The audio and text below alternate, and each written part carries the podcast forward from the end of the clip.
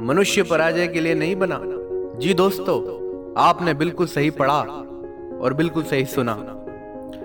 हम जो इंसान है, वो कभी हारने के लिए या निराश होने के लिए नहीं आए इस दुनिया में। ईश्वर ने मनुष्यों की रचना कुछ इस तरह से की है कि अगर वो अगर ठान ले कि उसे कोई काम करना है, उसे कोई वस्तु पानी है, और उस चीज़ को पाने का वो दृढ़ संकल्प अगर कर ले तो उसके संकल्प के आगे दुनिया की कोई भी वस्तु फिर अप्राप्य नहीं है।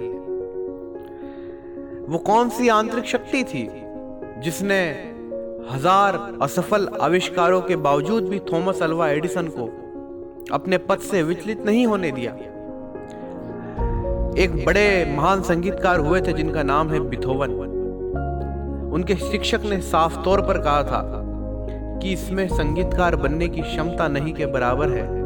लेकिन यह संकल्प की शक्ति का ही चमत्कार था कि बिथोवन तो जा चुके, लेकिन उनके संगीत का जादू आज भी बरकरार है और विश्व के महानतम संगीतज्ञों में बिथोवन की गणना होती है। रिचर्ड सिल कहते थे कि आत्मशक्ति इतनी दृढ़ और गतिशील होती है कि इससे दुनिया को टुकड़ों में तोड़कर सिंहासन तक गड़े जा सकते हैं। सो अपने आप को संकल्पवान बनाइए। अपनी आत्मशक्ति पर विश्वास कीजिए। इच्छा शक्ति को प्रबल कीजिए, क्योंकि प्रबल इच्छा शक्ति हमारे विचारों को शक्तिशाली बनाती है। और जब विचार शक्तिशाली हो जाते हैं तो उनमें एक ज़बरदस्त चुंबकीय आकर्षण पैदा हो जाता है। ये एक सिद्धांत है। रांडा बन ने अपनी किताब में लिखा है, रहस्य नाम की किताब है बेस्ट सेलर है। उसमें वो लिखा है, उन्होंने, कि आप जैसा सोचते हो, आप दुनिया की उन्हीं चीज़ों को अपनी तरफ़ आकर्षित करते हो। इस संसार में इस ब्रह्मांड में नकारात्मक चीज़ें भी है और सकारात्मक चीज़ें भी है। अब ये निर्भर आप पर करता है कि इस दुनिया की किन चीज़ों को आप अपने पास लाना चाहते हो।